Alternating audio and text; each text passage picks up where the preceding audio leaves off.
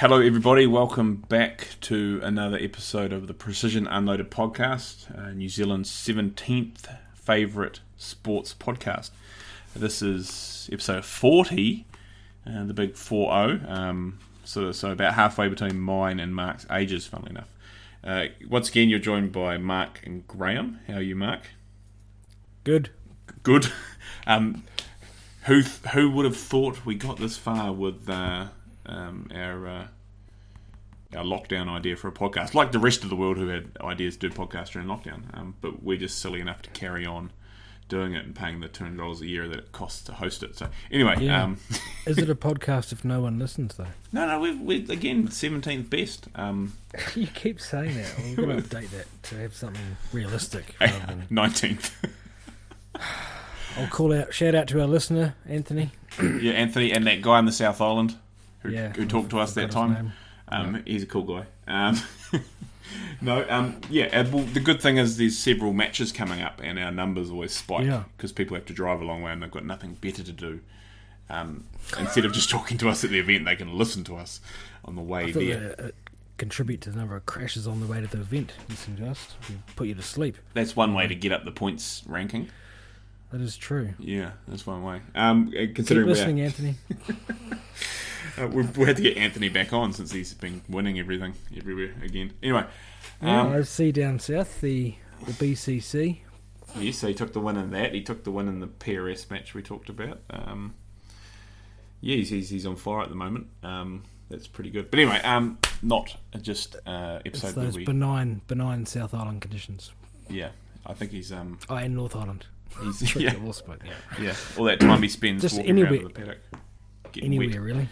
Yeah, oh, not um, yeah, not if there's standing involved. But anyway, um, yeah. So this is episode forty, um, which should and just over a week over two years since we did our first one. Uh, we were pretty slack in our first year getting out regular um, podcasts because we were sort of um, were trying to do them in person with each other, and then we sort of thought, wait a minute, let's use the internet. And um, Mark researched a way of us uh, doing this via an app. Yeah, that, that I'm, does- I'm a I'm a hermit, so I was like, I really don't want to see people that much. no, and if and if we were like interviewing people, we'd have to bring them to Taranaki, right? So um, we sort of moved into the the 21st century and uh, and got it Yeah. online, and that increased our, our regularity to roughly two a month for the most part. Um, And then you got to put them up in accommodation, and then you know, then you all get drunk, and one thing leads to another, and yeah, before you know it, you're having a fight. yeah, yeah, and eating um, eating dog food for dinner.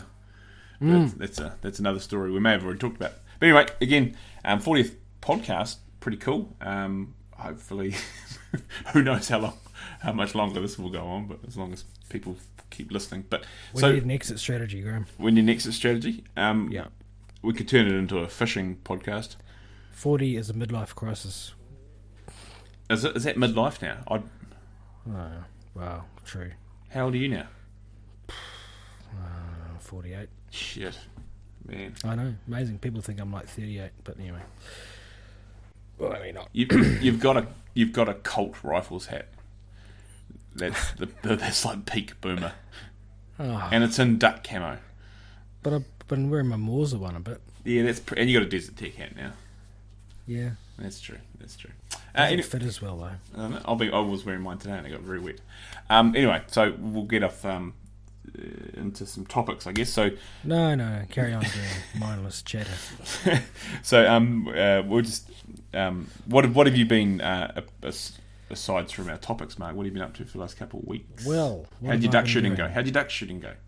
Ah, so the ducko shooting o, the one day a year where I get excited about ducks and then forget about them. Yep. Um, we had a very good opening morning actually. Uh, the guys on the new pond, not so much. I think they got there about half past six to set up, and six ducks got off and pissed off and never came back. And then uh, about an hour later, two parries came in and landed on the pond and started rooting the decoys, and they watched them for an hour and then blew them away.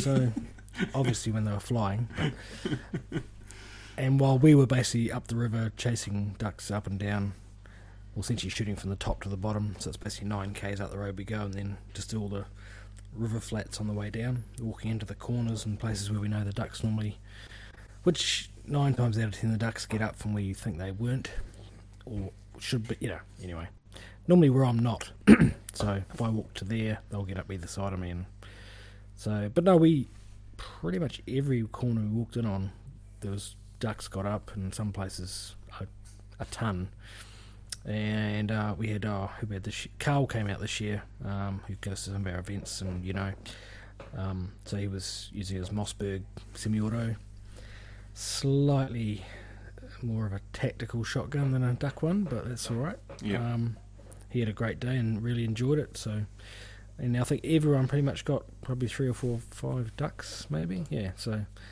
um, a few double rises and that sort of thing. Although, what am I saying? But What does double riser mean?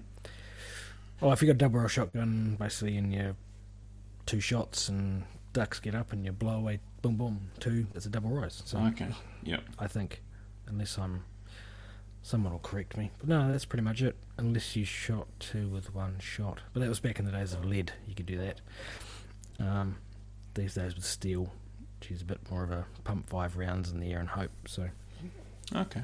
Yeah. I've um, uh, so the fog, it was clear weather, but the fog actually, there was no wind, so the fog that settles in the valley basically kept the ducks down for till about nine o'clock in the morning. So, um, yeah, overall, the retrieval dogs went well. They followed instructions for once and even found ducks on the far side of the river on the top of the riverbank and, that, and brought them all back. So, and uh, that provided a bit of pig tucker. It's um I've I've never actually I've I've tagged along once and watched, but I've never actually been duck shooting. Um, I think you said Yeah, Jeff's, it's interesting- Jeff's, Jeff's coming down, so maybe I can give it a go. But Yeah, yeah. Some people don't like it that much. I don't know. They do other hunting, but they're sort of like, nah, ducks isn't my thing. But the um, but I mean, considering the numbers we got, there was a ton of parries around, but we didn't really focus on them. Um, probably have to have a bit more of a safety briefing next year. So, um, someone might might have got showered in pellets from a high angle shot at some stage, but that's But yeah, they're sort of raining down type of ones, which is you know, it's to focus on knowing where everyone is and distances. So Yeah. But that's all right. It was super dry, so we could basically drive around everywhere quietly without having to use you know noisy side by sides or anything. So um, I said to one of the guys, "You might as well brought your Cadillac convertible. He's got an old American Cadillac because you could have just put the top down and drove around with shotguns."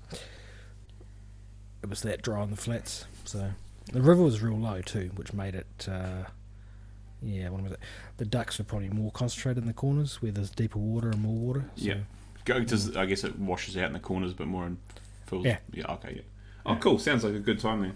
Um, Yeah, and then after that, uh, basically the next job was we were basically doing testing with the 338s because we got the um, Desert Jewel coming up. So the the long range match up in Waiouru, Ahini Wairuru station. Anyway, so myself and Carl are both shooting 338s, and they're both RPRs. Um, so he has a load that he's been using very successfully, uh, which is a 285 grain ELDM um, projectile. So basically spits out at 2754 feet per second. Um, and so we basically wanted to check the guns were either matched, and you've been basically doing a load for me, matching his load that he's got. So we wanted to check that and put him across the old lab radar. So his shot, his rounds and my rounds basically came in one foot per second difference, so basically identical. And out of both guns, that was the velocity. So both guns are shooting pretty much identical velocity with the same load. So that's pretty cool because often there's a little variation between guns, as I've been told. So yeah. um, even if the same you know same manufacturer, same barrel, so same you know. But that no that, that so that means now we've basically tested and validated our our dope for those, and I know in Strelok we're having a few issues with other loads, especially on my one that certainly don't match up once you get out over a K. But uh, this seems to be spitting out the right info, so our place anyway. So we'll see.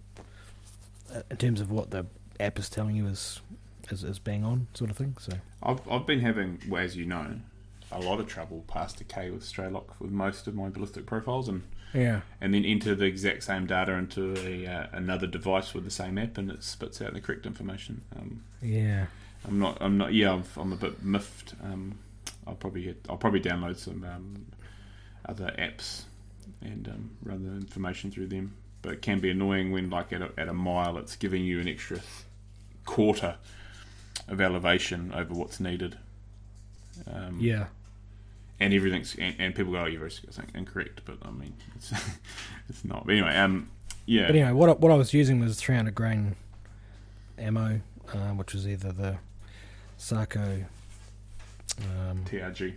TRG ammo, which is pretty damn good, very low extreme spread for a factory ammo, and the other one was Lapua 300 grain. So this shooting the 285 is significantly faster, regardless. Um, I think, you know, just for that 15 grains difference, I think we're getting more velocity based on the hand load as well. So it's essentially going 230 feet per second faster than what I was using. So, which it translates, and the bullet's a bit more, I think, slippery and it's got a better BC maybe. I don't know. It's um and also going to show a lot more sign. Anyway, from the data I've seen, it basically because we had to send it through to Simon for the um, competition form. It's a lot more retained energy, and it's supersonic a bit further than the stuff I'm using. So, like a couple hundred feet, meters, or meters. Sorry, yeah. Yeah, just from I'm, I'm not hugely um, Interested in experienced. what I'm saying? No, no, Oh. no, no. I'm not experienced with the three three eight bar what you and I have done on Yeah. your your setup, but um, listening to a lot of um, sort of people in the know overseas and stuff, different forms of media, they they reckon the two eight fives around this sweet spot, and the Mm. three three eight. A lot of them saying that three hundred's just a bit much, and it's um, it's not worth the wait essentially. So. Plus the advantage, people have heard it again and again from us, but the ELD is an excellent bullet for showing up and actually um, Yeah. giving you an indication of where your miss is at long range. Um, whereas I've never found the Lapua Scenars, which is what the Lapua factory ammo is loaded with, to be that good at showing, uh, essentially um, braking upon impact. Um, they just sort of burrow into the ground. Yeah, I, I would probably agree. I've had different situations where it's just been. You'd see, you'd see. You know, we're at a range, say at 650 meters. I think at Desert Jewel last year, and it was just swallowing up the ammo. You couldn't even tell where I was going. Yeah, type of thing. Yeah, we we actually thought you'd dialed on a full rotation of wind or something. like that's how confused we were. Yeah, I was Um, like, what? There must because I mean, yeah, there were smaller calibers showing up a lot easier. I think from memory. I Yep. think the other guys might have shot before us, and we're like, oh, you can see that. So. Yeah. Yeah, But no, it'll be yeah, very good to see. I mean, obviously it's a round you can use for long range best control as well, I suppose, on game. So yeah. Oh um, yeah, that'll uh, be a very effective bullet on a uh, long range pig or something. yeah. Um, I wouldn't hesitate. I wouldn't hesitate to shoot an animal with that cartridge. So no, uh, we're happy with that setup at the moment. Um, I still have to just check my zero, but I think I'll do that when I get over there. Um, I, I don't think we'll have opportunity for zero checking. There'll be in no three paper. in three whole days. We we don't have any stuff to do it with, What? As in like paper and stuff. Anyway, um, if only you had a giant farm. Okay, so it's surprising that I have nowhere to do it. Um, right. I will. I'll just wing it then. I more meant that we won't have a paper a board and all that stuff. Who needs that? Uh, I'll just estimate it.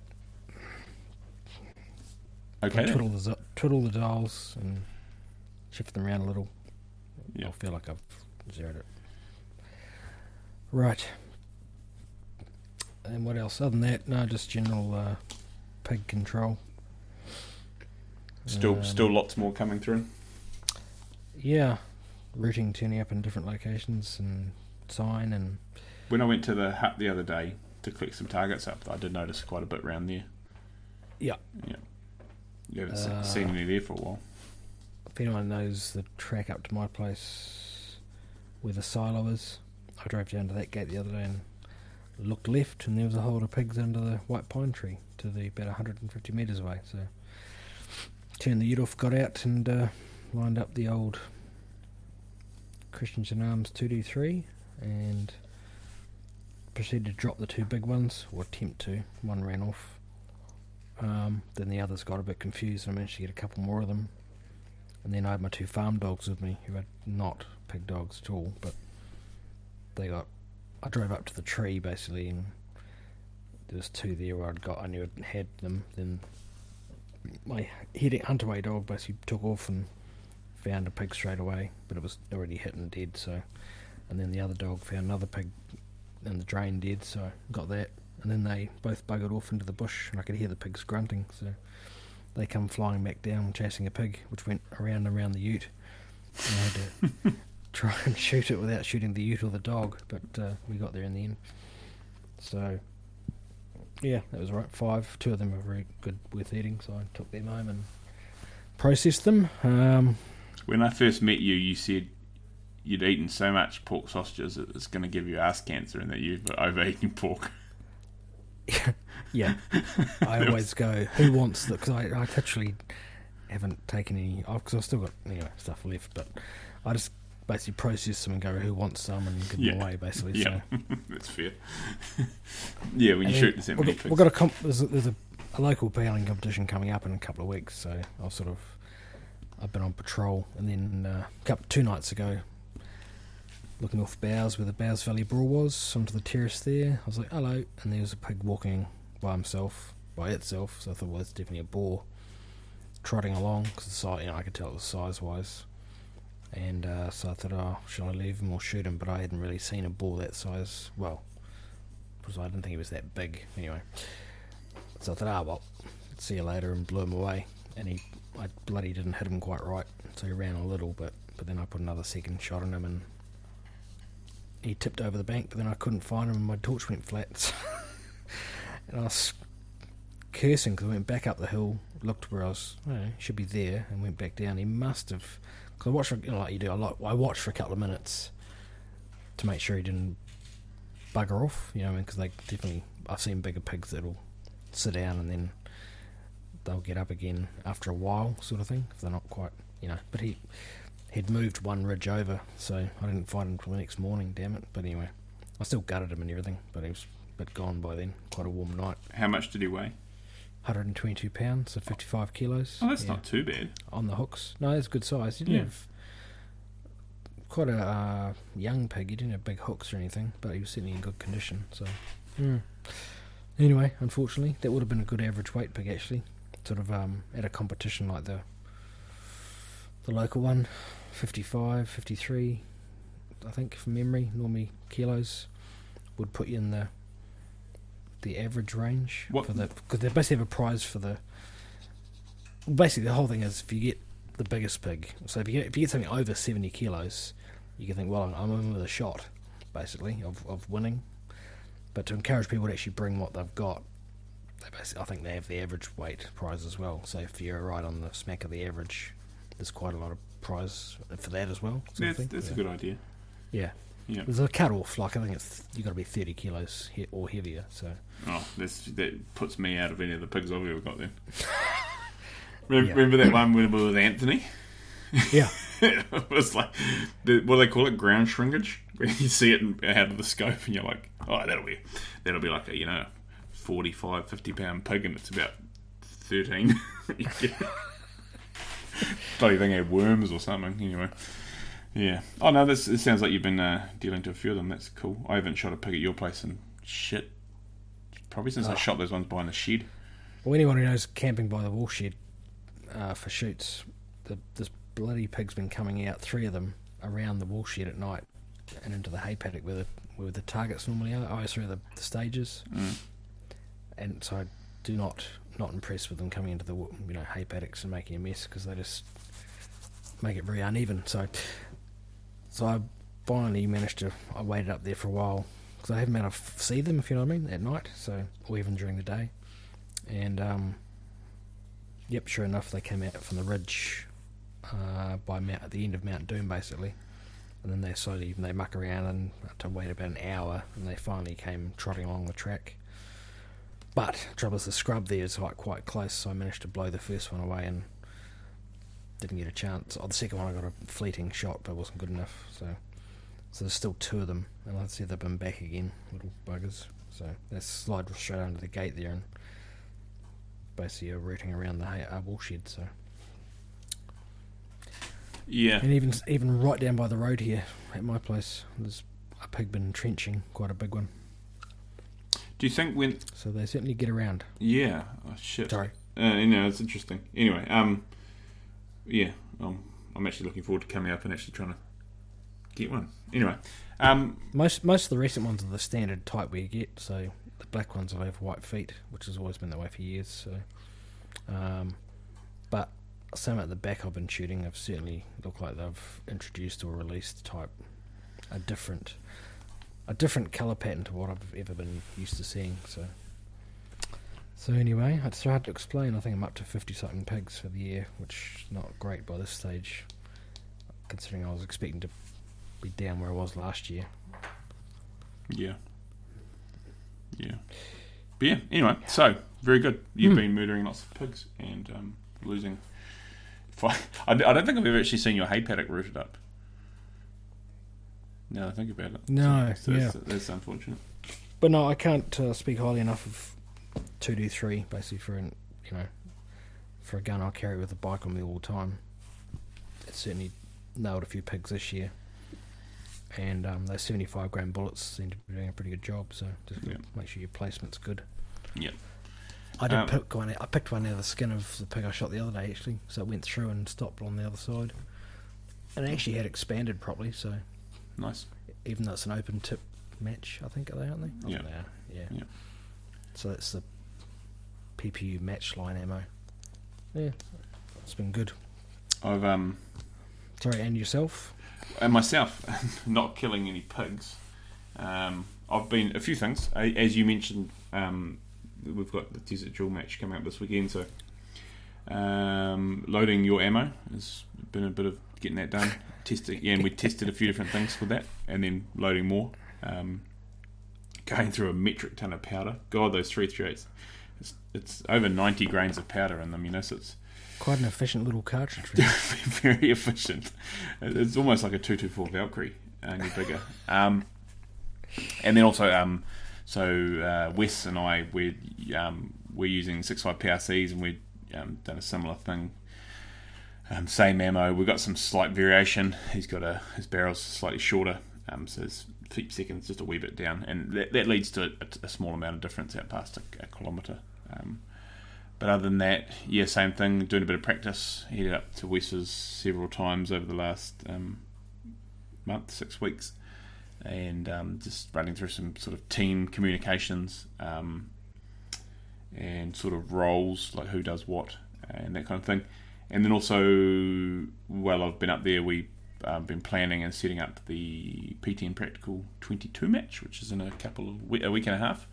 Uh, again in Pew Pew. Um, uh, so a, a practical uh, 22 match. It's quite a cool, steep little um, uh, fire we've set up. Like I think we've got quite a few targets at sort of like at minus 35 degree angles and um, stuff like that. So uh, enough where you have to actually take it into account for your shot.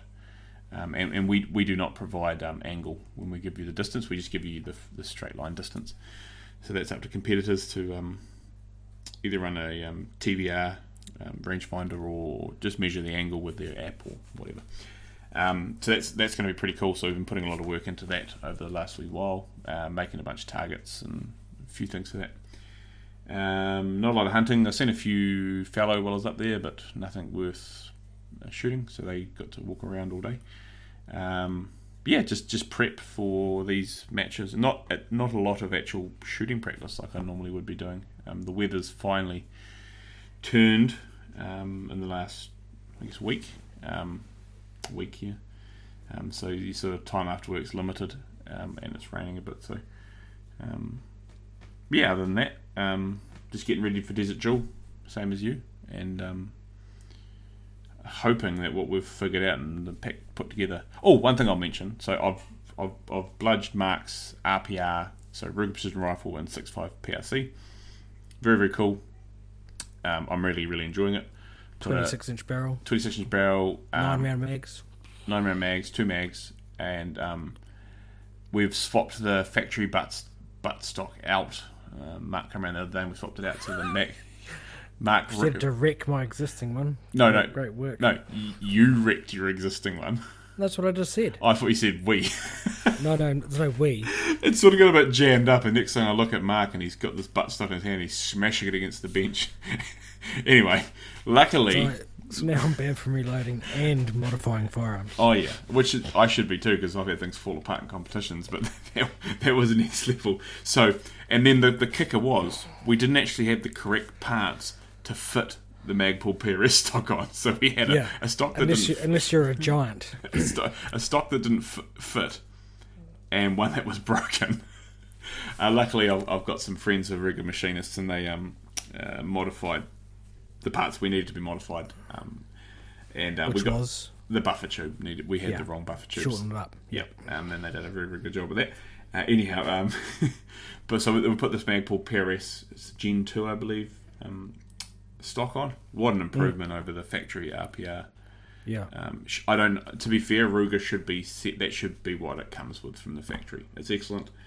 Um, I'm, I'm I'm wary of plastic accessories on on, on precision rifles, especially one that's um, deals with recoil uh, in a way like a, a stock does. But this thing is solid. Um, the adjustments are really. It's it almost when you rotate like the cheek riser, it always clicks like a scope. It's, um, it's- you know, what's the favourite thing to people to say? It's a, it's got positive clicks. That's what you hear on the internet all the time. But Well, um, they they ain't cheap, unfortunately. Those things, aren't they? What it sting you?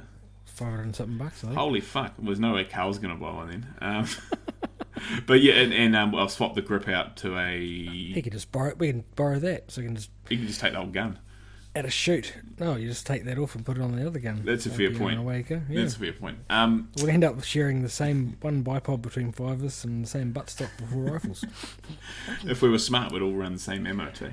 But anyway, um, probably won't work with three three eights and six fives. But um, but yeah, No, this this why don't we just share one gun? Just be done with it. barrel would get hot. Um, Yeah. So the people, people sort of the RPR come out, and I hate the term game changer, but it did change the game in precision shooting big time. And it took companies, it took companies a little while to catch up, and and and it's almost fallen behind in some respects, um, in the in the last five years. But and people make fun of them, but holy fuck, man, that RPR 65 PRC shoots. Like I'm not talking stupid F class shooting paper groups, but I'm just talking like just smashing steel out to long range, tripods, off prone, off positional. Um, I mean the cartridge is good too. We're shooting the 147 ELDM at 2915 average, so not the fastest. People run them a little bit faster, but um, we want reliability when it comes to extraction, when it comes to running in the rain, uh, also pressure signs on But brass. we've, we've had this conversation before, though. I mean,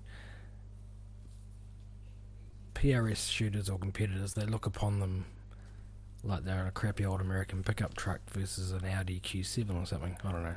Oh yes, after last Desert Jewel, when your three three eight was compared to all the um, Sako TRGs and stuff.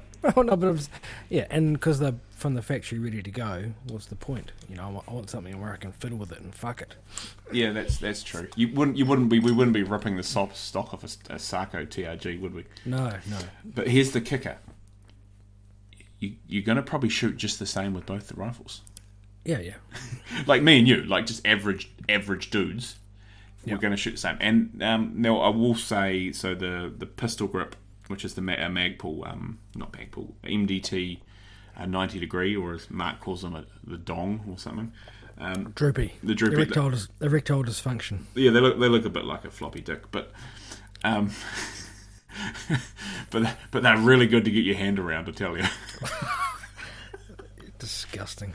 Um, but so that's in flat dark earth, and the the Magpul PRS stock is in flat dark earth. So now really the the rifle one end's brown and the other end's black. But I reckon if we just painted the handguard on your rifle, obviously, um, and left the centre black. It would actually look quite cool. Um, but that, again, that's got nothing to do with performance. These these modifications, the idea was to make it. Yeah, we're not we're not painting it, Graham. I don't really care. You said last time here we would paint it. Yeah, but You've got your, Alzheimer's. your idea of painting it is spray painting it. No, no, no, no, no. Send, send to the handguard to get cerakoted. I'm just going to do it one, of, one, of, one of Jeff's one of Jeff's two cans of different paint bloody camo jobs. You reckon? And we'll splotchy sponge, um, Yeah. like everyone does now. No, just Make, it uh, look, make it look like a waypoint. um, but yeah. Anyway, so this thing is shooting good, man. Um, now let's see what I say uh, next week after we compete with this thing. But Oh, you need to blame something. True. Yeah. yeah, hundred never you. hundred percent. Um, Hmm. well, at least it shouldn't fall apart because I haven't put it together. Oh no, I did put the stock together. Yeah. Oh, that's gonna. I can shoot off a tripod if the stock falls off. I guess. Anyway, um, Oh, you, you've cursed. You know you're gonna break an extractor or something now, don't you? oh, we have seen those break too. Yeah. Um, yeah, anyway, but so the one other cool feature of them is uh, the the Gen threes, which also come out in three threat Lapua, 300 PRC, 301 meg, and 65 PRC, as well as the uh, other cartridges. Arca integrated. Arca integrated, fantastic. Um, it's got a wider. f- Um, like getting AR-15 parts is freaking hard here now, right? Because the police think you're a terrorist. So it's they come with the rail that you need. It's um, it's M-LOK. It's not key mod like the early ones. It's got Arca in it, so you don't need to change it. It's um, it's much better than the Gen one. It doesn't flop around as much, and um, you just clip straight on and um, put in tripod or chuck your bipod straight on. It's um, it's it's a big improvement over the earlier ones, um, and it's just another 150 bucks you don't have to spend. Um, Does it have a pick rail up the front as well? you've put one on it. No, no, it had it already. Oh, did it come with it? That's factory. That's cool. Um, Same as the three out. Yeah. So I just couldn't quite remember. Um, yeah. So it has the full length Arca rail, but it also has the um the pick rail piece up the front. So it's good. means you get base to both worlds.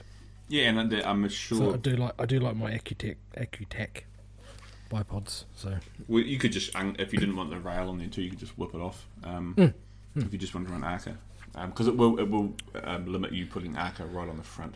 yeah, but I mean I think uh, I just feel the thr my you know my gun's a bit heavy for um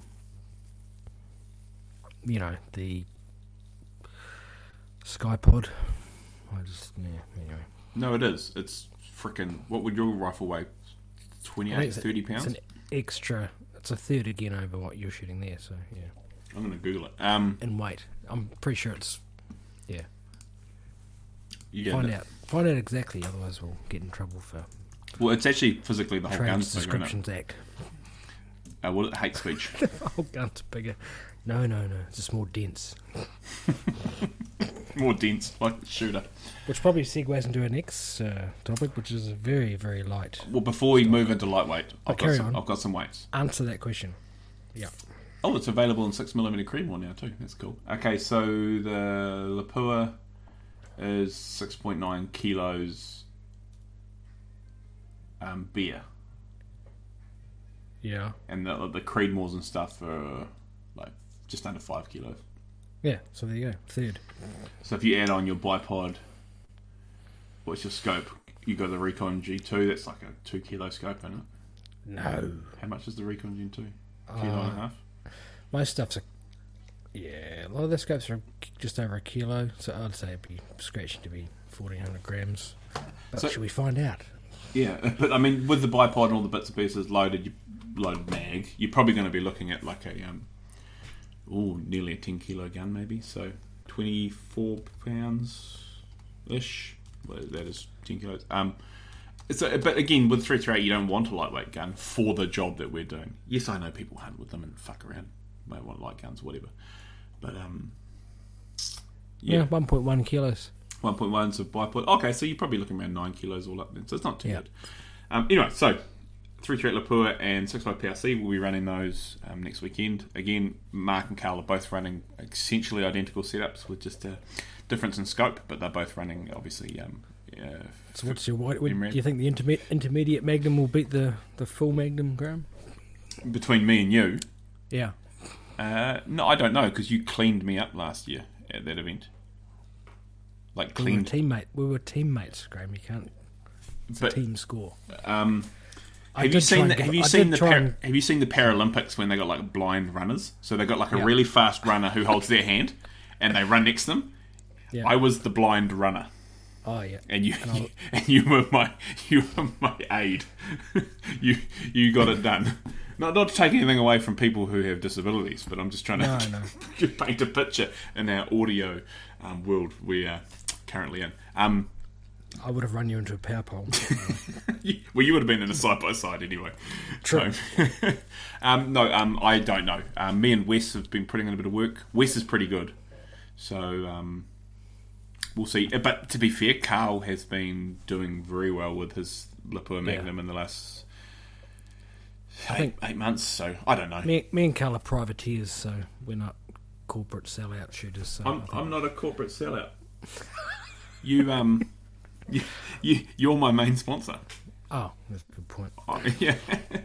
um, no, but um, so Wes is running uh, 6YPRC as well. He's running the Sour Field Shoot. So it looks again, like I said, slightly shorter barrel, but nothing major. Um, we put Did a you end up with a bigger mag? Sorry, just as no. We're just running the four rounder and a two round holder on the Yuck. side. Uh, why don't you like the two round holders? No, no. Oh, sorry. Let's not go there. the quiver. Yeah. Um, I don't know. Just more crap to go on the gun. Well, crap. And, well, I mean, what are they there for? Is it in case you have a misfire, a hang fire, or we have to eject one because you you close the bolt before you're on target for the next move, type of thing? I suppose is a case for it. Then, yeah. Okay. all, all of the above. Um, if you've got 12 round stages, it can actually be Mhm. significantly faster just to flick one in that way if you've got an action that you can single feed well, and then changing a mag. Yeah. Yeah. Nah, not gonna do it. I'm going to buy you one. and No. Guilt you into I, it. wa- want a belt fed one. I want like a one that holds hundred rounds. I can just dangle off the rifle. Actually, if I get you one, you can stick it on the side of the Swedish Mauser I bought you that you don't care about as well. That's a good idea. Actually, I was thinking about that rifle. You should lend or give it to Cassie. A Swedish Mauser. Yeah. Be perfect for her. Anyway, um, neither here nor Well, you're not going to use it, sh- eh? I shoot like a lady. Of course, I'm, what am I not going to use it? I've been planning to use that for months. I believe you. Um, anyway, um, so yeah, that's we've got digital coming up again. We'll talk about that no doubt in depth coming up. Um, Yeah. we'll have again. We might have. We can maybe even have Wes and Carl on for that, which should be good fun. We'll have the winning team. Anthony and Ian. well, Most likely. well, there's going to be three winning teams, right? Because there's three classes. Ah, but I, I'm talking about the supreme winner. Oh, the Supreme, the, the There's no Supreme. such thing. I just make up classes and winning things just to try and shoehorn myself in. I think Carl and myself will win production class. you, Although you and Wes are in production class too. yeah, no modifications. True. Righto. Yeah, actually, our, we probably come in under you and budget too. We do. No, no, I'm not talking about some budget. I'm just saying Oh, production. yeah. Yeah, yeah, yeah. Yeah. Um, anyway, um, so the next topic for tonight, mm. uh, the MDT HNT twenty six, which I'm pretty sure is an acronym or like a slang for hunt twenty six. And I is it must weigh twenty six ounces. Really should have Lucky googled it's that. not. Lucky it wasn't the CNT 2016. The cunt twenty six. Yeah, that's got a bit of a ring. To, I know Canadians wouldn't say that. They wouldn't. No, they don't say that word. No, they're too nice. It's just New Zealanders who say that all the time. Yeah, so we've obviously, I mean, they've been in the country a little while, but um, as I said, uh, seeing them when they first came on the market and what footage and that, oh, you know, various articles, whatever, I sort of thought, eh, they look all right. But anyway, now that I've seen one in the flesh, Graham, you're trialing it and using it, just um, have a bit of a review of what you think, first impressions, It is very, very well made. and what it is. So it's a for those of you who live under a rock. Um, I doubt we've got anyone listening who's over sixty. Um, so, so most of you can use the internet. Uh, MDT, obviously, um, uh, probably the biggest name in precision shooting accessories. Uh, I'd, I'd argue that actually that's that they are, and they released Um, I think, from what I understand from reading a little bit of their media, they had a lot of people building lightweight setups on their LSS, uh, the not the XL version, the short version, LSS Gen Yeah. ones and stuff like that, which were never intended as a hunting chassis, but they're quite small, quite light, and then they put a small buttstock on them, uh, either a plastic or a um, a different arrangement, and build lightweight hunting guns. And so they they built this. The it's a it's a the, the core of it is a, a magnesium chassis, so it just holds the receiver. it's got a carbon fiber forend which slips over the barrel. It's um, an enclosed, semi-enclosed forend. It's got plenty of room for a big scope. And then the buttstock is a um, is a carbon fiber affair uh, with an optional folder. Obviously, you can't just. Um, I don't think you can retrofit them. I think you have to order which one you want. Um, The folder is absolutely beautifully engineered. Um, it is. It is. There is no discernible movement um, when it's locked, and so it can fold up. I guess uh, with the idea being you can fold it and strap it to the side of your pack too for a smaller, more compact package. Um, Yeah. for, for for Kiwi listeners, because we do have quite a lot international, um, we have to be wary that depending on your barrel length, if you put a folder on, you may inadvertently make a pistol by New Zealand law. So it folded, it still has to be over 30 inches or 762 millimeters. Um, it's something to think about. But anyway, uh, so this thing is is really nicely made. The buttstock is adjustable, but not not toolless. Um, so the butt pad um, has spaces, and then the cheek riser um, is adjustable, but obviously you want to keep weight down, so you don't want a bunch of um, toolless adjusting. So you um, have a couple small cap screws you can um, play around with and, and, and alter your height. And then the the cheek pad is uh, has a thin layer of padding on it too, which is quite quite a nice touch.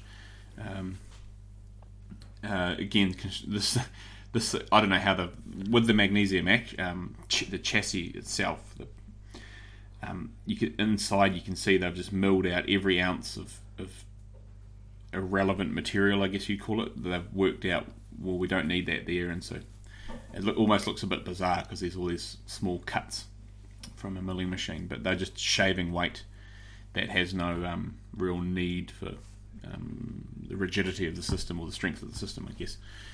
Um, yeah, what are your first thoughts on the? Well, Mark and I put it together. So, what do you reckon, Mark? Uh, it's certainly an impressive looking machine. Um, I do like the folder a lot. It's probably the first one I've seen where I've got nothing, no quibbles about it. I mean, I've got obviously you got a Tikka Take one that folds and a few others. The RPRs, the RPR folders can be a bit not quite engineered to perfection in terms of basically you know, activating the folder mechanism, the button and stuff. So, but this thing is uh, super crisp and basically faultless, either folding or unfolding. It's very well locked. So yeah, it adds a slight bit of weight, tiny bit of weight to the because you can get them obviously as un, you know fixed instead of folding. But um, and the other one was you can get them with an Arca rail integrated as well, but it's a carbon fibre one, and I, I don't know, I wasn't that keen on a carbon fibre Arca rail in terms of damage and wearing away over time. I don't know. Didn't seem. I'm happy with the aluminium ones. That's fine, but um, so I didn't get the Arca rail version. The pistol grip's obviously carbon fibre too, so Oh yes, so- yeah. so they've obviously shaved every weight wherever you can. So, but uh, certainly once it was mounted on, we mounted it on a Tikka 260. So, um, I think they're a 22 inch barrel. So it's uh, feels super balanced. Yeah, nice. And um, you know, it's obviously its aim is to get a equivalent to a, a lightweight hunting stock, but with a pistol grip, basically. You know, type of thing. To, to give you the same weight class as a lightweight hunting stock, but with the advantage of being having a pistol grip and a chassis type of thing. So, yeah, and it certainly seems robust and it's a bit of setting up to it a little bit, but it's all pretty simple. So, mm. I, you mentioned the um, so carbon stocks no- nothing new in New Zealand, and, and no, I'm no, I'm definitely no expert in the area, but I'm, I, I understand New Zealand um, is sort of forged ahead with a lot of development in carbon stocks around the world, but they are for the large part more traditional in styling. You see some New Zealand manufacturers that make them with maybe like a some of them now have like a, a more ninety degree pistol grip, not a true proper, but like I don't think their brains will let them go that far. But and some form of adjustable cheek rest. But this is yeah, this is yeah, this is uh, different again. It's got the folder and the, um, you don't need to bed it and all of those sorts of things. Um, Yeah. but the, the and it's I guess for the sort of more modern uh, people who like the more modern style of equipment because that line between what is a hunting rifle is being blurred. Not that there's a set of rules anyway, right? But um, what is a hunting rifle? It's, it's like saying I don't know. It's, it's there's no fucking answer, right? You shoot an animal with it. So, um, but this is lightweight. It's Yeah. um, maneuverable, folds, so it's packable, um, and it's comfortable. You can you can set it up to suit the shooter and the optic you have. Whereas if you just go and buy a basic carbon fiber stock, um, slap your rifle on it, go through the process, embed it, and then you're like, oh shit, I've got to make my scope super fucking low because I have no cheek comb, and I still need to you know use the gun and get a cheek weld. And then you're like going super low rings, and then your scope touches the barrel, and blah blah blah. Um, or that you know you're getting rid of the rail and you're putting tally rings on, and um, anyway, so this yeah I don't know it's it's cool. It's like it's not a cheap piece of kit for sure, but it is. I, I will say one thing: a lot of the carbon fiber stocks I see in New Zealand, and whether it's just certain manufacturers, they have little air bubbles all over them. Um, so there's like little like little wee tiny hollow pockets and stuff, which it seems like Gives you something to pop when you. no, no, they're already so they because they sand it back, Ah, so they're like little hollows, and uh, which to me you're paying like sixteen hundred or two grand for a stock, and then you've got little fucking holes over it. Nah, get out of town. You know that's not good enough. So this thing, the carbon fibre is immaculate. Mm. Um, I'm not saying don't support um, New Zealand businesses, but I'm just saying this thing is fucking awesome. um, and as for yeah, like you said, we chucked the 260 uh, Tikka T3 in it. Um, that that was easy. Um, a little Zeiss uh, three to fifteen, but 42 is it Conquest HD5. So that's one of their smaller, uh, lightweight hunting options. Um, quite reasonably lightweight actually. Um, little, it's like a two-turn dialing turret, so you sort of can only shoot out to 600 meters, 550, 600 meters, whatever it is, and a, a basic reticle. But it is nice. The, the one thing I'd change how we've got it set up is maybe a better scope. Um, but that's that's objective in it. But um, and maybe one thing I've noticed the suppressor adds quite a lot of weight to the overall package.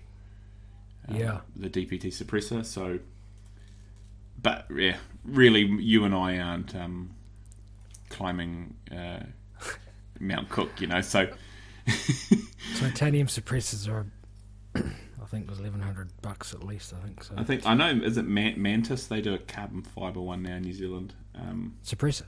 yeah, I'll send you a link. Yeah, I know. I don't know how it works. They must have a carbon over aluminium or something. But but anyhow, it's it's irrelevant. It's still I haven't weighed the overall package yet. Like people Yeah. keep asking me, but it is pretty good. Um, now, with most of the shooting we do, we shoot heavier rifles. So when I go to a lighter rifle, even in a six five, um, they recoil more, right? So that was, um, and even when we shot the pre-raw match, I had to get used to like a a lightweight ish hunting gun again, you know, for recoil management. show my shoulders sore. Yeah. Yeah, well, I mean, like you know, you get used to like a, a, a Yeah. seventeen pound gun or a twenty pound gun, so um, so getting used to that. But it is um, it is cool, um, and we will we will actually kill some animals with it real soon. We just got to get these few comps out of the way. Maybe we take it to Ohini and we can. Yeah. So anyway, in hindsight, I don't know if I'd get a. F- oh, yeah, 'cause I'm trying to think about. Uh, what have I got? The Chr- Christensen Arms MPR, right? So that's a hybrid. What it's a you know modern precision. Da da da. A very light, lightish. You know, supposedly for hunting and other stuff type rifle. Um, it's a folder, but to be fair, I actually don't use the folding feature. So I'm starting to think the fold. I don't know. Be interested in what other people think, but folders are like um, illumination on some scopes. You never even put the batteries in, sort of thing. So I don't know. Yeah, if you're packing it a long way, yeah. I mean, I obviously use a one of those H2 gunner packs. You know, where you can it's got a scabbard for the rifle, so it really doesn't matter if it's folded or not. So Are you? Um, yeah, it's a, it's an interesting point um, because I have been using the folder on the RPR because I've got a carbine length hard case, and it fits really well in. And that's because just it gives me an extra good, good uh, solid case. But as you say, um, yeah, for, for, for definitely for you and I, and uh, it's, it doesn't Well, that, that, that's true. That is where the one. True, yeah, good point. Because both my the TAC A one and the yeah, uh, yeah, fo- the cases basically fit them folded. So, so that for transport, that's fine. But I'm saying as a lightweight hunting setup, I don't know whether I'd um, see a lot of advantage in the folder anymore. But hmm. it's sort of like a I don't know, cool to yeah, it folds, but I thought it was cool yeah. when I had a folding stock for a Mini 30, but um, it used to fall apart under recoil. Yeah, we won't go there. Yeah. No, it's, it's, it's an, it is an impressive piece of kit anyway. Um, yeah. So applications, would you use it? Would you say, okay, if I've got a competing in a pre-raw match or something like that, Oh, 100%. That's big ex- advantage over? Oh, no, no, no advantage to shooting it. Um, as in for hunter matches or anything. It's, it's got the cool factor. Like, it is cool as shit. Like, and that counts for something in firearms, right? We, we buy certain things because they're cool. But, um, uh, I don't. You could take your standard Tikka, and then you could take this one, and you're not going to shoot any better. Um, Yeah. Maybe the adjustability, you could set the rifle up slightly better for your um, your body type and, and, and everything. But yeah, but uh, I, Fractionally. yeah, I don't think you will. Um, it's like saying if I replace my Vortex Viper PST Gen 2 with a zero compromise, am I going to win that competition? No, you're not. Yes, yes, you are. No, you're not. Like you're going to finish exactly the same, as long as your Vortex Viper was tracking properly. Tangent theta. You, you know what I mean? Like that's the, but that's that, that thing, right? It's um, Yeah. it's like you and I. We, we do bad, so we build a whole new gun but aim everything. But um, What percentage? Yeah, what percentage gain are you getting? And it's probably I think the f- infinitesimal, but I think the the aim of the rifle is more the back backcountry pack hunting. Um, yeah. But also there's obviously, But obviously, they saw they, they saw they saw a, a place in the market for it because obviously, as you said, people were modifying other stuff to create a similar thing, like a light, you know, a small chassis, lightweight chassis type setup. So, yeah, it is a thing, the um, NRL Hunter is very popular in the states too. right? Now, now, as in the market share of what they sell is probably going to be very low in the NRL Hunter, but it's influential to people who Yeah, who watch firearms media, right? So they see all these guys running these these awesome things, and uh, the NRL Hunter they have weight limits, and the idea is people took hunting guns, right? But what people do is they build. So you've got like light and heavy class or something. yeah, So to get in the light class, I think it's like twelve pounds or something. I don't know. But people build like the best precision rifle at that weight they can. So instead of being a hunting rifle, it's a precision rifle. So for me, it kind of defeats the purpose slightly. But again, what's a, what's a hunting rifle? The question that is constantly asked and no one can ever answer. Um, Oh, so, so, then that's where you'd be basically going for a carbon fiber barrel to Yes. to, to minimise so what they'll do is they'll get shot like a string shot Yep. string move. Yeah, yeah, yeah. So they'll get like a bat aluminium action. They'll Yeah. get a MDT HNT twenty six. They'll get a proof carbon barrel, a titanium muzzle brake, and then they're like, "Man, I've got yeah, I've, I've saved all this weight, so I can still run like a tangent theta or a or a, a, Or a scope. Yeah, a, yeah. Vortex, a Vortex Razor Gen three or." Whereas to be fair, you, like just a, a Vortex LHT would be pretty good in my opinion. But BX5. uh, I'd rather a reticle for that competition. But yeah, exactly. But so they build reticle at all. Oh, it's this, meant- this it's- scope's got no reticle. it's meant it's meant to be f- more for hunting, but um, but again, what is hunting? So, but these chassis, uh, uh, from what I understand, have been very popular for that um, to bring people trim that weight off and and still because most of the people who shoot these these this NRL hunter, they're the competition guys for the large majority of them anyway. So they want adjustable check rest length for pull. Um, they want arca rail and all of that Yeah. shit. So Yeah, yeah. um, yeah, it's. Um, uh, but I so it's think become it's become ultralight PRS. it- that's kind of the, the format is range and engage like two to four targets, Okay, and you so get one you get one yeah, shot okay. at it, and then if you miss, you can re-engage once, and then the animals have ran away is you know air quotes. Yeah, yeah, yeah. Um, yeah. And then you can find the next one and etc. So it, it is a really really cool concept, and I'd really love to compete in it. Um, Hmm. But anyway, that's that's neither here nor there. Um, you, it's still a game, um, but I mean it's not as if you're not going to learn some new skills. But um, as for what I I wouldn't run it in a standard match. It's too light in my opinion. You could run it, but um, you yeah, I I wouldn't choose it over my comp gun for a um, precision match. Uh, I would run it in a hunter match, no question. You can buy some aftermarket weights for it. That's true. We could put some steel weights on it and add like seven pounds. um, and we can We run did it. joke about that anyway. Yeah. Um, uh, what was I say? Like a hunter match, um, it would be quite cool to run in a hunter match. You know, you'll be well under your sub um, five kilo uh, weight class, um, with a sort of standard hunting weight barrel, and um, and a, I like the idea of hunter class having a, me personally, I think a basic scope ish, and the Zeiss is a basic scope in my opinion. Um, maybe not to all people, but um, yeah, it's cool. It's got its place. I, I, th- I think they've been um, quite popular here in New Zealand too. With um, there- there's a lot of people build mountain guns.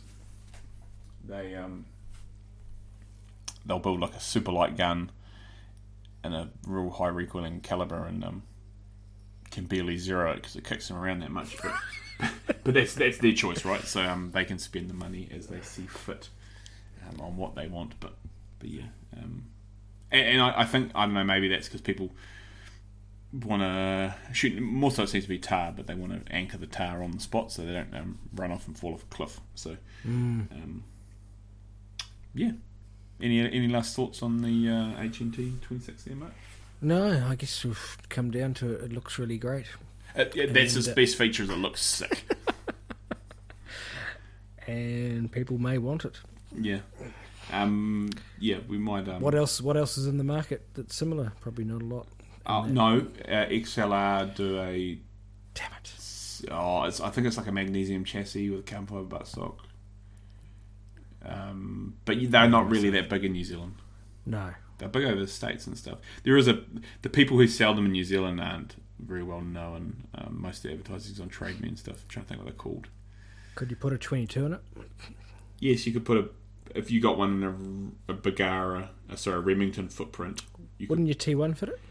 yes, but I'd probably have to fuck around with the m- magazine well because well I don't know because when they first released T1X Tikka they're like it fits straight into Tikka stuff and then they're like they'd whisper under their breath kind of and so the initial the T1 shit didn't actually fit I'm sorry for T3 stuff you had to do some inletting with a mill or a fucking file or drill or something um, they I, they re so after that all the MDT chassis started coming with those mods done um, I, I think so. There's a possibility that the Tikka could go in it. That I tell you what, that with the Tikka T1X would be fucking cool. That'd be sick, actually. Anyway, it's very expensive. No, that's what I was just thinking because of 22, then the weight really is not a big issue. So Yeah, actually, fuck, it, that's because I did remember someone telling me because they had a Remington 700 pattern one, so that obviously then it would fit. Um, what are those things? Voodoos because they're Remington 700 pattern. yeah, or Bergaras. Mm. Yeah, fuck, Yeah. that would be excellent with the Tikka. Actually, that'd be like the ultimate little field shooting 22.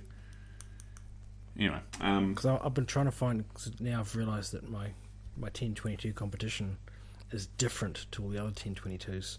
So all these aftermarket stocks out there don't fit because it's got an extra screw for the action and stuff. So anyway, if anyone has a solution to that, let me know. I, I have a solution. I've got a. I've got a very good machinist who can modify the chassis. Hmm. Yeah, it's easy. All right. It's not just me. It's not just me with a drill either. It's like an an angle actual- grinder. Imagine you with an angle grinder I can imagine you. things out of I can imagine you bashing it against the bench. And then, then I'd be next in the production line bashing it on the bench. oh well, that's fucked. Buy another one. Yeah. oh well. That stop wasn't very good, was it? Yeah, but um, we will. Uh, we plan on um, uh, doing a few little things with this HNT twenty six, and then maybe shooting a deer or two. So there will be some stuff coming up. in the future about that, no doubt. Um, and we will in the next episode we'll talk about Desert Jewel and maybe the 22 match. Um, it depends when we do the next episode. Uh, Mark and I weather's looking lovely. uh, is, is what it is. Um, Mark and I are heading away. Oh, that's right. I'm banned from talking about the weather. Damn it. Oh god, he, updates every three minutes. Um, we're heading away first thing Thursday morning, um, and we'll be over there. We're taking taking over some gear for Simon. So we've got a long weekend ahead of us, um, helping set up, then competing, and getting wet, and coming home. So um, yeah, looking forward to it actually. And uh, Yeah. any last closing comments, Mark? Oh, I see these Sig Cross PRS is uh, hit, hit the hitting the shelves in America, so that'll no doubt come here soon. So is that just a, a, a, a the same Sig Cross with a longer handgun, longer barrel? No, it's uh, it's basically all steel. So they've gone for a heavier, obviously to make it heavier. So from what I gather, it's got long. Obviously the barrels are all longer, so you can get it. It's currently in Creedmoor and 308, blah blah blah, 24 inch barrels. Um, but they've basically gone for a heavier fore end and buttstock and everything. So it's basically an overall weightier, more balanced rifle. So I think uh, in the American parlance, six and a half kilos in our metric weighties. So yeah, there's a whole lot of stuff that we obviously probably won't see for some time, but whether it'd be even worth bringing it here, I don't know. Yeah, you wouldn't. I think- you wouldn't sell I think the original cross. don't, don't be like that. Cause sometimes you're like, no, I don't know. Why not? Um, it's got. Yeah, I think if the original cross arrived here, it'd be interesting. But as we said, it's folding configuration when the barrel length makes it an issue. So, but I think they are going to expand the line of those other guns anyway to have more of them in terms of long action and stuff. So, They're, they're meant, I know they had some initial launch issues, which is no biggie to a new gun, but uh, No. unless it kills someone. But um, they are meant to be a pretty good gun and very accurate. This the, the standard Sig Cross in like six five Creed or Yeah. whatever. So um, No, no, and I've read a few articles in different buns so that have long term use said they've really, um, you know, they sort of end up keep picking them up as, as the gun to go to for whatever hunting and stuff because they just the setup is nice. It is a bit, uh, and in the way basically it's like a a chassis setup, but in a sort of lighter format, which enables it. You know, it's like a hybrid. I suppose. You know, mm, excuse the overused word. Um, with a you know shorter barrel, that sort of thing. So, in fact, I wouldn't mind one with a short barrel for like. It would make a good thermal gun. Just thinking on top of my head. a 308 short barrel one, yeah. yeah, they'd be, they'd be pretty cool. They do a sixteen inch. eh? Anyway, um, I think that about wraps up this episode, Mark. It puts us just over one hour. But wait, I've been investigating something else. Oh, what have you been investigating? I've been looking at these LRP scopes again. The Zeiss. Oh yes, the Zeiss. LRP, the, in the new era Yeah, of so- um, expensive expensive optics. Yes. Yeah, so there's a few things I do. I didn't. Real, they've got quite a lot of travel in them, but um, in terms of adjustment for a 34 mil tube, yeah. But one thing I did like was what they've done with the illumination. Not that anyone cares. Um, basically, when you turn it on, you basically got it's um the power and it's just a continuous power increase as you rotate the dial, sort Mhm. of thing. So, and then back down to nothing. So it's not like you click on. Click Oh, off. so you can tune it to to what you want rather than Yeah, here's yeah. here's your options, live with it. Yeah, yeah, yeah. I actually I With put, an on off in between. So I think it's a better solution than I've seen for most of the uh, illumination. You know, which either on or off, or not even adjustable, or that you've got on or uh, uh, an off between each level of power, sort of thing. Mhm. But this is basically just a. And it's daylight viewable. It's quite a. It's a. It's not just a basic illuminated type thing. It's designed to be pretty damn bright. oh nice. in daylight. Yeah. But adju- adjustment is yeah. So they- they've done some good design features on that side of it, I suppose. But they're quite short scopes too. So I do I do like a short scope. Um, yeah, I um I imagine the glass is excellent, being that it's Zeiss glass. But Yeah. um, yeah, um, I doubt I can afford one to be fair. Um, unless I come into half a million dollars. But anyway, um, maybe you'll see one around eventually. in our grubby little mitts. Who knows? Who knows how these things work? I get promised all sorts of things, and what turns up is a, another story. So, um, yeah, um, I, I actually put a, a battery in my Delta Stryker illumination the other day, just to try it when we are over in uh, Wairau. Uh, Oh, yep. yeah. In case there's a, s- Why, not? Why just a had the total there? eclipse, a total eclipse accidentally. God, people will go the nth degree, don't they? Yeah, I um I put it in. I thought, yep, that's a waste of fucking time. Anyway, I took it out. But um, it, like it does some stuff, but nothing that I need. Again, if you're shooting first light, last light, okay. But um, Yeah. I'm shooting in the daytime, so yeah. Anyway, May- may- Maybe I'll get the three to eighteen one for hunting then. for for daily carry pest control, Yeah. Yeah. John the uh, Chris. Anyway, um, that wraps up episode tw- forty, um, of the Precision Unloaded podcast. Thank you for tuning Yeah. in once again. Um, if you are competing this weekend at the Desert Jewel, good luck. We'll see you there. Uh, make sure you bring, And as always, send it, send in your questions. send in your questions, comments, um, even if they're not nice. Um, you may not get a nice answer back though. Um, yeah, and then again, uh, yeah, we'll uh, talk to you all again soon. Bye. So if, if you're going hunt, you go what? We're going now. We're going, yeah, keep going, keep going. This one. I forgot my, my question of the day. Oh, what's your question of the day? Nah, that's If, right. if I'm going hunting, do I? Would you would you go with Johnny Depp or Amber Heard on a hunting trip? I heard uh, Amber Heard's better at taking a shit when there's no toilet around, so probably her. Righto. Fair enough. Fair enough. But you're not you're not going to come back alive. You realise that? I mean, you do a lot of drinking. If it was Johnny Depp on the trip, What would So- you do with her? Get abused? Well, probably probably avoid getting shot. Anyway, um, thank you for listening to this podcast on E News, and Yes, um, we, yes. we will talk to you all again soon.